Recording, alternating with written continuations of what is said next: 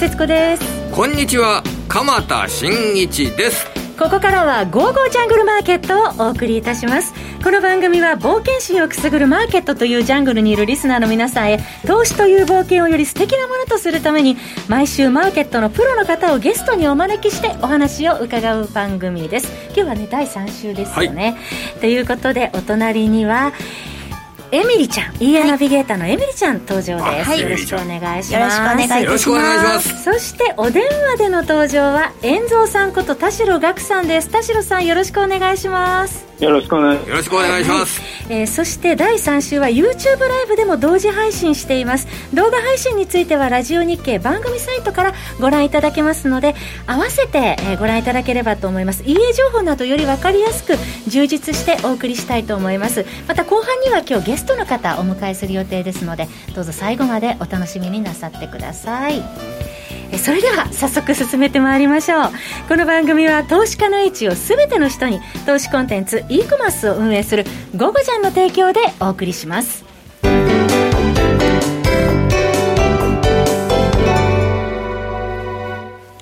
それではここからは遠蔵さんと鎌田さんに株式為替マーケットについて伺っていきます。遠蔵さんよろしくお願いします。はいよろしくお願いします、はい、やっぱり株がですねえー、アメリカの株史上最高値、えー、S&P500 もナスダック総合指数もニューヨークダウも史上最高値、株価が世界世界的に上がってます。えー、ここから行きましょうか、遠藤さん。どのように見てらっしゃいますか？そうですね、ナスダック特に2.2%上昇で強かったですよね。えー、で、やっぱりアメリカ大統領就任式なんでご祝儀そばだったんじゃないですかね。うん、まあいろいろ見ても、あのー経済対策をあの交換してとか言ってもうそれは前から出てるでしょっていう感じだったんで、ええ、まあその流れがあのえーと、リスクオンの流れ続いてるなっていう感じはしましたよね。あの今の株式市場っていうのは結局そのバイデン大統領就任がちゃんと無事に就任して波乱がないって当たり前の話のような感じもするんですけど、なんか、何でもこの良い材料として意識して、何かをきっかけを求めて、そのきっかけを作って株式にお金が入ってくるっていう、その繰り返しをやってるように見えるんですけれどもね、いかがですかね、これ。やっぱ金融相場続いてるんじゃないですかね、うん、あのお金の行き場がないっていうことが最大の原因だと思うんですけど、大体、ね、選挙の時から、ね、バイデンさんになったらだめだって言われてて、その後はバイデンさんになったけど、えーと、こあの上院が共和党だから大丈夫だろうって言って株買われて、今度、上院があの民主党になったら経済対策がいっぱい出るから株買いだって言って全部 結局株買われるのかっていう。どっち、どっちに転んでも株を買うと。要はこれ、お金を運用するにあたっても、去年から毎度毎度ね、話してることですけれども、お金を運用するにあたって株式を抜きにした世界っていうのは難しいってことなんでしょうかね、これ。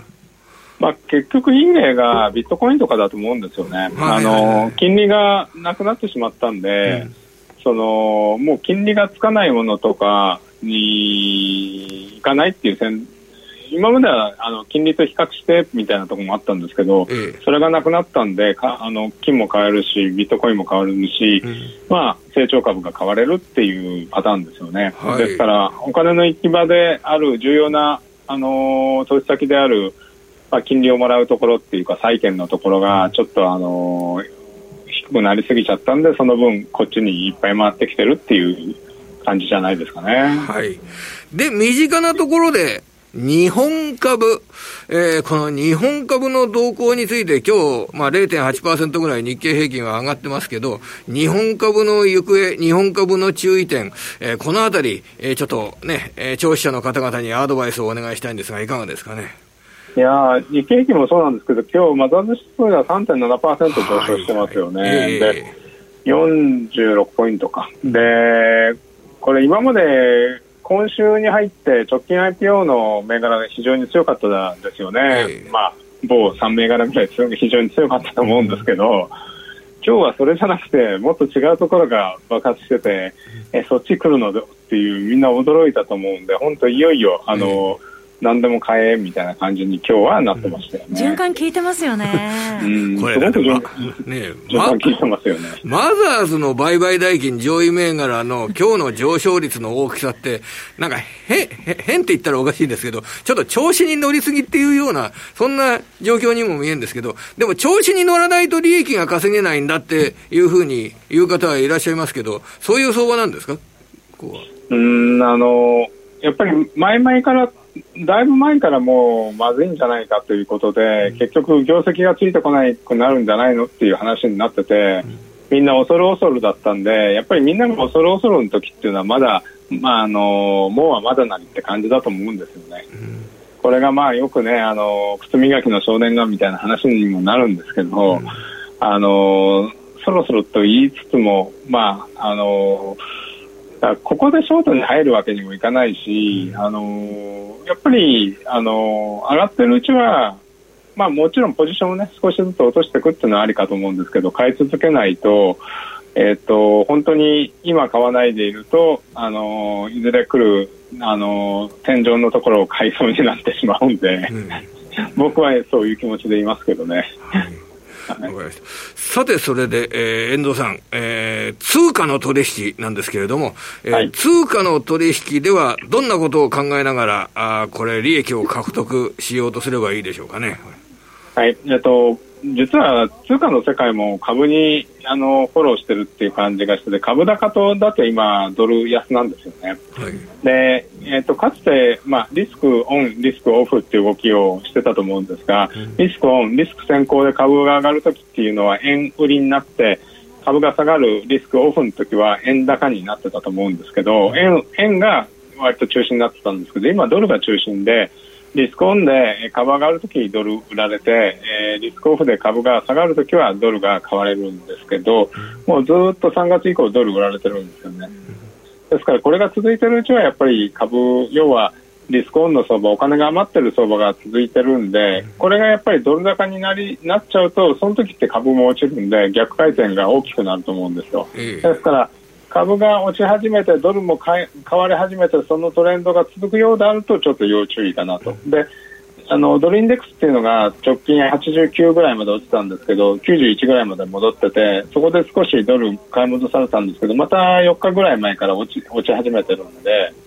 えっと、またちょっとやっぱりドル売り株高のトレンド続いてますね、まあ、ですから新興国通貨なんかもドルが売られている恩恵で、そういうところにもお金が入っているという流れだと思います。はい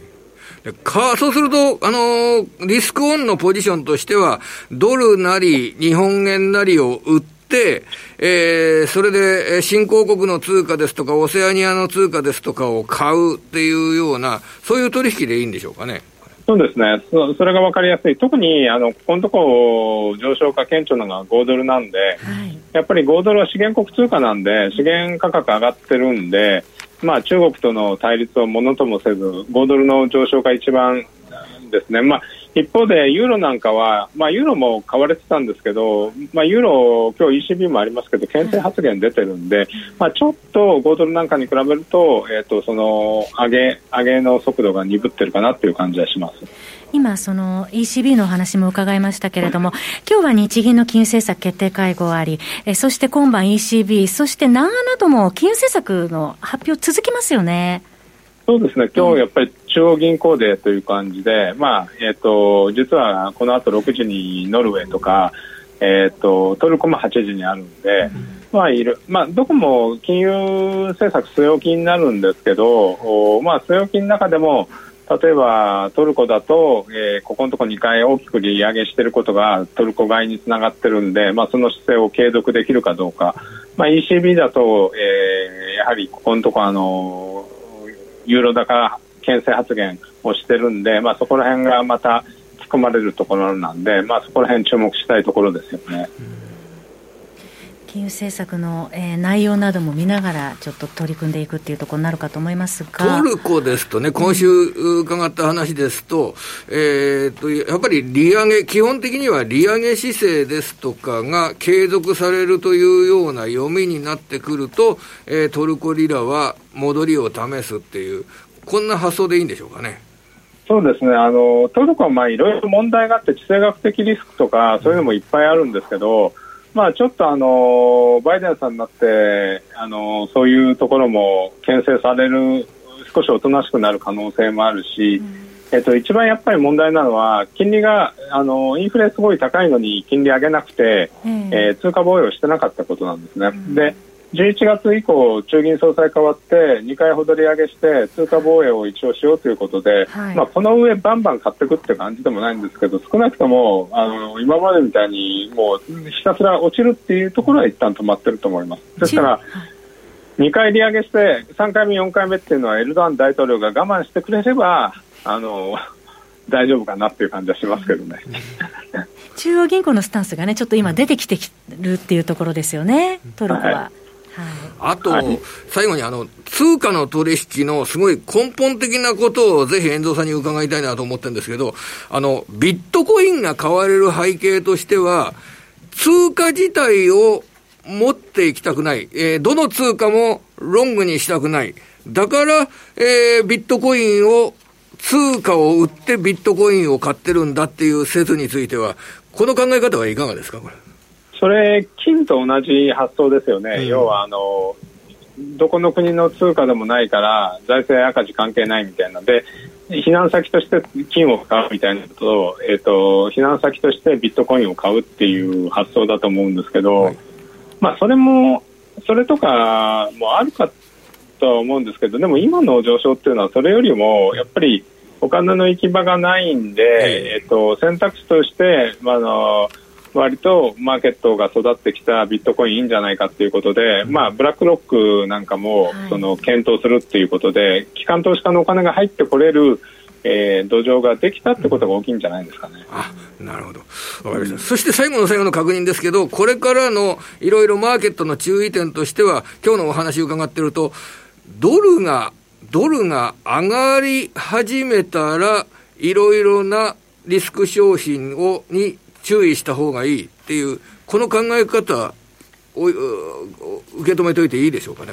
そうですね、あのドルが先かあの株が先か分かんないんですけど、うん。おそらく株が落ちるときってドルが買われるんで、うん、でまあ、今、ドルインデックスっていうのがあるんですけど、はい、ドルインデックス直近88ぐらいが2018年の安値なんで、うん、まあ、そこと,、えー、と92っていうところがあって今、今90.30ぐらいなんですけど92を超えてくると多分ドルもう少し買い戻されるんで、その時って多分株が落ちてる時だと思うんですよね。92ぐらいがサポートで。はい、あの、レジスタンスになってるんで、うん、あの、そこを抜けるか、まあだから88、92の間で、あの、こういうじわじわやるか、それをどっちかに抜ける、92を抜けるような時っていうのは危ない時なんで、そこは気をつけていただければな、いいかなというふうには思いますね。前提が変わったっていうことを、これ、あの、押さえとかなきゃいけませんね。あの、コロナ前っていうのは、ドルが買われるっていう時が、金利の高いドルが買われる時っていうのが、リスク商品を買うっていうような状況であったと思うんですよ。だけど今、その前提が変わってるっていうこと、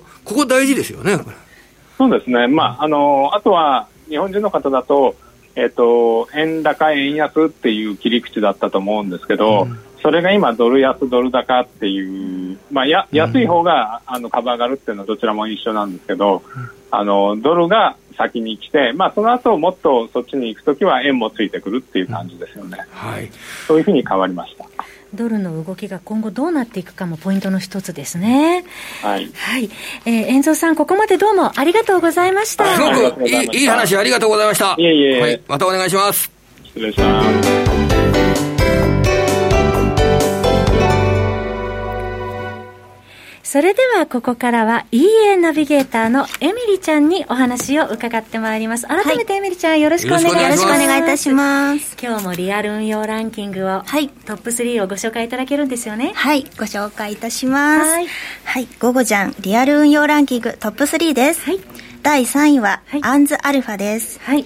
こちらは通貨ペアが OG ドル、ニュージードルとなっております。はい、取引スタイルがデイトレードです。はい。えっ、ー、と、番組のですね、今 YouTube の下にはですね、えー、アンズじゃないものが、えー、ラインナップで出てますけれども、それは、えー、今上位のところにあるんですけど、アンズはどうぞ、えー、午後じゃんのシステムトレードのところのリアル運用ランキングのところから参考資料をご覧になってください。はい。はいえー、続きまして、えー、使用時間足が5分足です、はい、えー、比較的少なめの資金でも運用可能でシンプルなトレードで、レンジを堅実に拾って長期運用でも利益を積み上げていける設計になっております、えー、大きな価格変動が起きるとストップクローズロジックが発動します。こちらお値段税込1万9800円です。はい。続きまして第2位です、はいオセアニアブラザーズです。はい。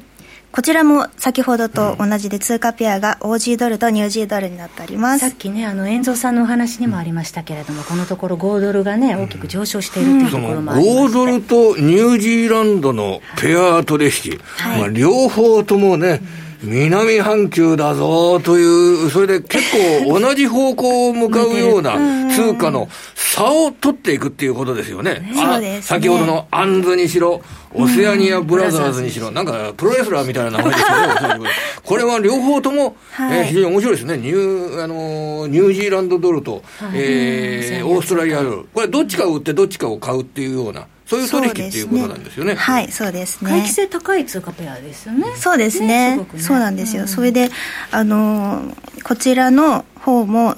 えっと、そのレンジ相場にターゲットを絞ることで的中率を上げていくという商品となっているみたいで、はい、あのリピート系と呼ばれる手法だそうです。はい、でその相場の回帰性を頼りにトレードすることで、うん、そのファンダメンタルズやテクニカルアノマリー分析に頼らずに、うん、えー、運用できるということですね、はい、そしてこちらあの複利を掛け合わせることができるのでじゃあさっきエミリちゃんがおっしゃったそのリピート系の FX の欠点で、はい、あ時間かかるなっていうのをその複利の効果でカバーできるっていうことなんですね、はい、そうですね、うん、その約定しやすくする、というロジックが入っております。はい、でその複利を使うと利益も増やせるんですけど、その分リスクも増えることもあるので、うん、えー、損切り幅をほぼゼロに近いところに設定して、はい、ロジックを止められる機能がついているそうです。なるほど。ロジックを安全に止められる機能もついている。はい。こちらの取引スタイルがスイングトレードとなっているんですけれども、はい、そうですね。あの、うん、ちょっと長めに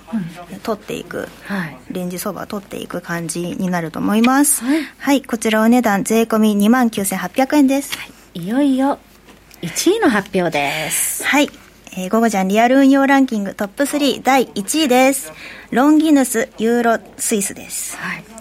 前もご紹介いただいたんですね？そうですね。はい。先月もご紹介。の人気じゃないですか？そうですね。うん、なんかトップ3結構なんか人気が続いているみたいですね。ねうん、はい、えー、こちら通貨ペアがユーロスイスです、はい、取引スタイルがスキャルピング、デイトレード、スイングトレードです。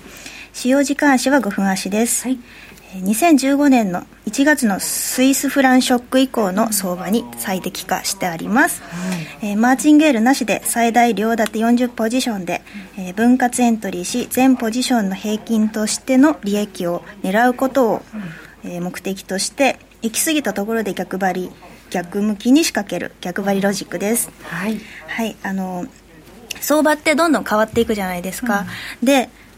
変わっていくとそのロジックも変わっていくじゃないですか、うん、で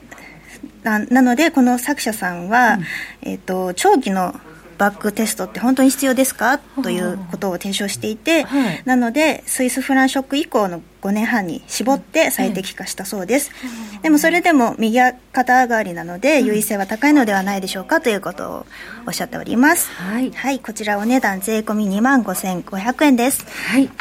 えー、リアル運用ランキングトップ3をエミリちゃんにご紹介いただきました。今ね、YouTube も合わせてご覧いただいている方は、えー、詳細も一緒に図で、えー、ご覧いただいているかと思います。それではここで、エミリちゃんからキャンペーンのお知らせがあります。はい、午後じゃんよりキャンペーンのお知らせです。はい2021年1月24日までバックテストフリーキャンペーンを開催中です。えー、今度の日曜日まで？そうですね。はい、はい。ボイジャー X 日本円や、えー、昨年年間獲得ピップスランキング上位にも入った、うん、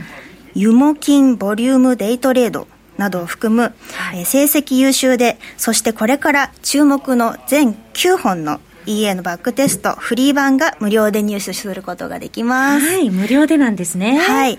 なので詳しくは、えー、ゴゴジャントップの告知バナーよりキャンペーンページをご確認ください。はい。えー、ここまではエミリちゃんにですね、えー、キャンペーンのお知らせ、そしてランキングの発表をしていただきました。また、この後もね、残っていただきますので、はい、引き続きよろしくお願いいたします。エミリちゃんありがとうございました。ありがとうございました。この後は、えー、本日のゲストの方をお招きします。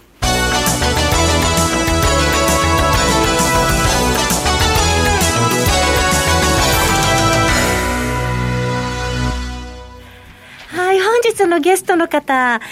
お招きいたしました。ご紹介します。久しぶりの登場です。東京シストレさんです。よろしくお願いします。よろしくお願いします。1年以上ぶりですかそうですね。もう多分それぐらいですよね、ここに来るのも。本当にね、うん、ご無沙汰してますが、今日は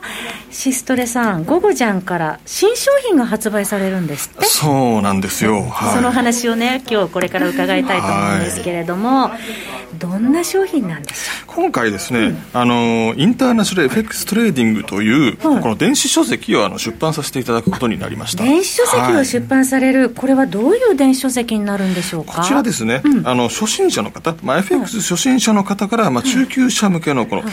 FX トレーダーに必要なメンタルコントロールとか、あとはですね、うん、トレード手法っていうのがやっぱりあるじゃないですか、はい、特にあの裁量トレードとかあのやってみたい人とかって、うん、あ特に初心者の方どうすればいいのかってわからないで書籍はい、書籍とかいろいろと読まれてる方もいらっしゃると思うんですよね、えー、でもそういうのって、まあ、果たしてこれ自分で本当にそれ再現できるのかってやっぱり不安じゃないですか、はい、なんかちょっと横にいてくれたらありがたいのになって思いますよね。そうですよね。この、教えてくれる人とかがね、はい、でそういう人でもあの再現できるような、はい、まあ、そういった、まあ、やり方っていうんですか、えー、っていうのをこうまとめたものが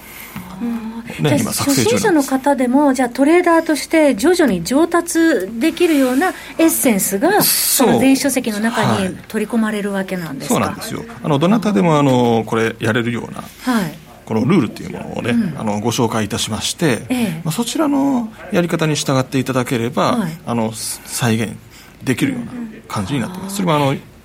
あの本当にあのプロのこの裁量トレーダーとか、まあ、そういうのでやってる方の手法をそのまんまその中で一番やりやすいやつをですねはい。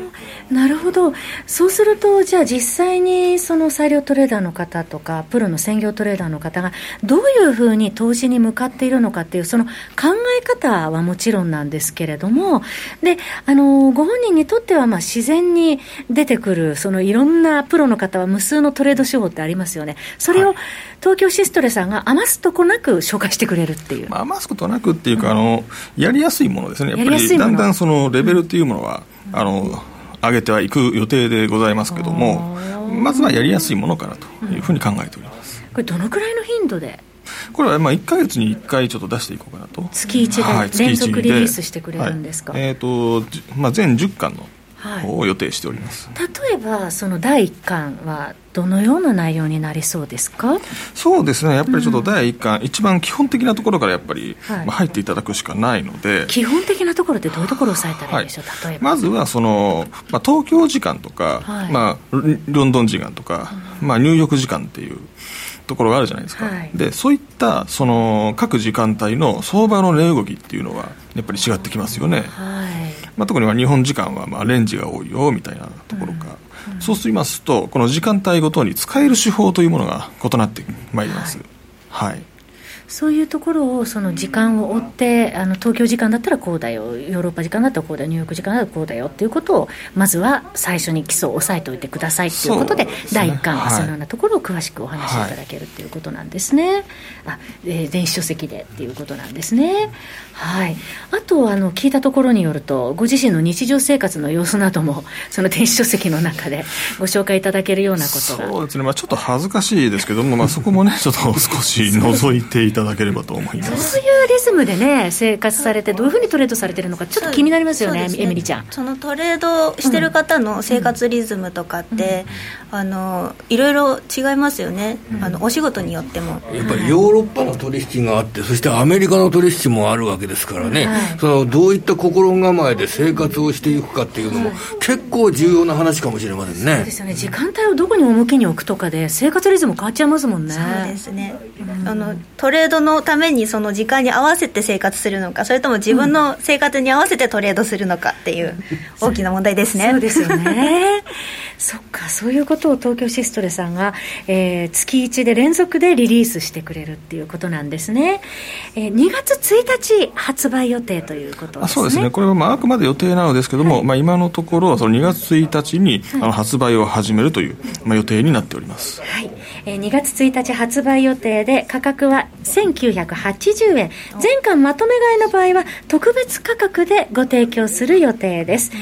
詳しくはですね今あの番組のホームページご覧いただいていると私たちの今映像が出てますがその下にエミリちゃんのリアル運用ランキングその下にですね、えー、この公開するコンテンツ始まりやますよっていうご紹介の文章も載ってますのでここで合わせてご覧いただければと思います。公開に先立って内容について紹介をされてますのでね。はい。やっぱプロのトレーダーがどういうふうに手法でやってるのかっていうのをね本当初心者の方ってまずはそこで真似をしながらやるっていうのが結構基本になってくるのかななんて思いますけどね。やっぱりシストレさんも一番最初に FX やられた時には、うん、あの迷いだとかこういうのを知りたいなとかそういう欲求はあったわけですよね。まあやっぱりそうですよね、もうなかなかこう自分のその経験から言っても、まあ、初めて一体どこにその正しい情報があるのかって分からない方の方が圧倒的に多いんですよね、やっぱり、あのはい、サラリーマンやられてる方とかいらっしゃると思うんですけど、まあ、サラリーマンは別に自分の仕事があるじゃないですか。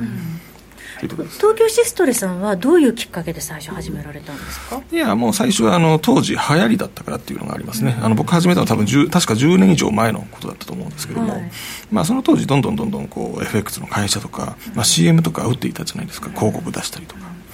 まあ、あれがきっかけでしたね。どうやって研究されたんですか、でまあ、結局最初の頃はまあ分からなかったんですよね僕も。で研究っていうかまあ、結局その分かんなかったので、まあ、じゃあ僕は勉強する方向に行ったのかっていうと、まあ、初めはそうじゃなかったんですね、あの勉強する方向じゃなくて、あのだったらこれをアルゴリズム化できないかっていう、そっちの方から入っちゃったんです理系の方なのでね、あ頭がよくてそこから、アルゴリズム化しようっていうところから、あのシステムを構築するところから、システムを作るところから考えちゃうっていうところがすごいですよね、あのゴゴジャンさんでもあの作品、はい、家たくさん出されていらっしゃるので、はいそうです、ね、有名な方。です、まあ、ちょっとここ1年ぐらいは新しいのは出していませんけど、ね、はい、これまでね数多くの家を出してきた東京シストレさんのそのノウハウが詰まった電子書籍。2月1日発売予定。1980円。前回前巻まとめ買いの場合は特別価格でご提供しますのでどうぞ皆様ご期待ください。詳しくは、えー、ゴゴジャンのホームページからまた番組のブログの下にですね詳細をリンクを貼っておりますのでそこも合わせてご覧になってくださいださい、えー、楽しみにしておりますシストレさん。はい、ありがとうございます、えー、今日のゲストはベアちゃんこと東京シストレさんでした。どうもありがとうございました。エミリちゃんからはねランキングをお話いただいたり、内容も盛りだくさんの情報をいただいて嬉しかったですよね。そうですね、はい。まあ、年始にねあの始めるっていうのもねあの貴重であるかと思いますのでスタートダッシュにぜひ皆さんご検討いただければと思います。ゴゴジャンではいろんなえコンテンツサイトを、えー、取り揃えておりますのでぜひホームページも覗いてみてください。エミリちゃん東京シストレさんそして鎌田さんどうもありがとうございました。それでは皆さんまた来週この番組は投資家の英知を全ての人に投資コンテンツ e コマースを運営する「ゴゴジャン」の提供でお送りしました。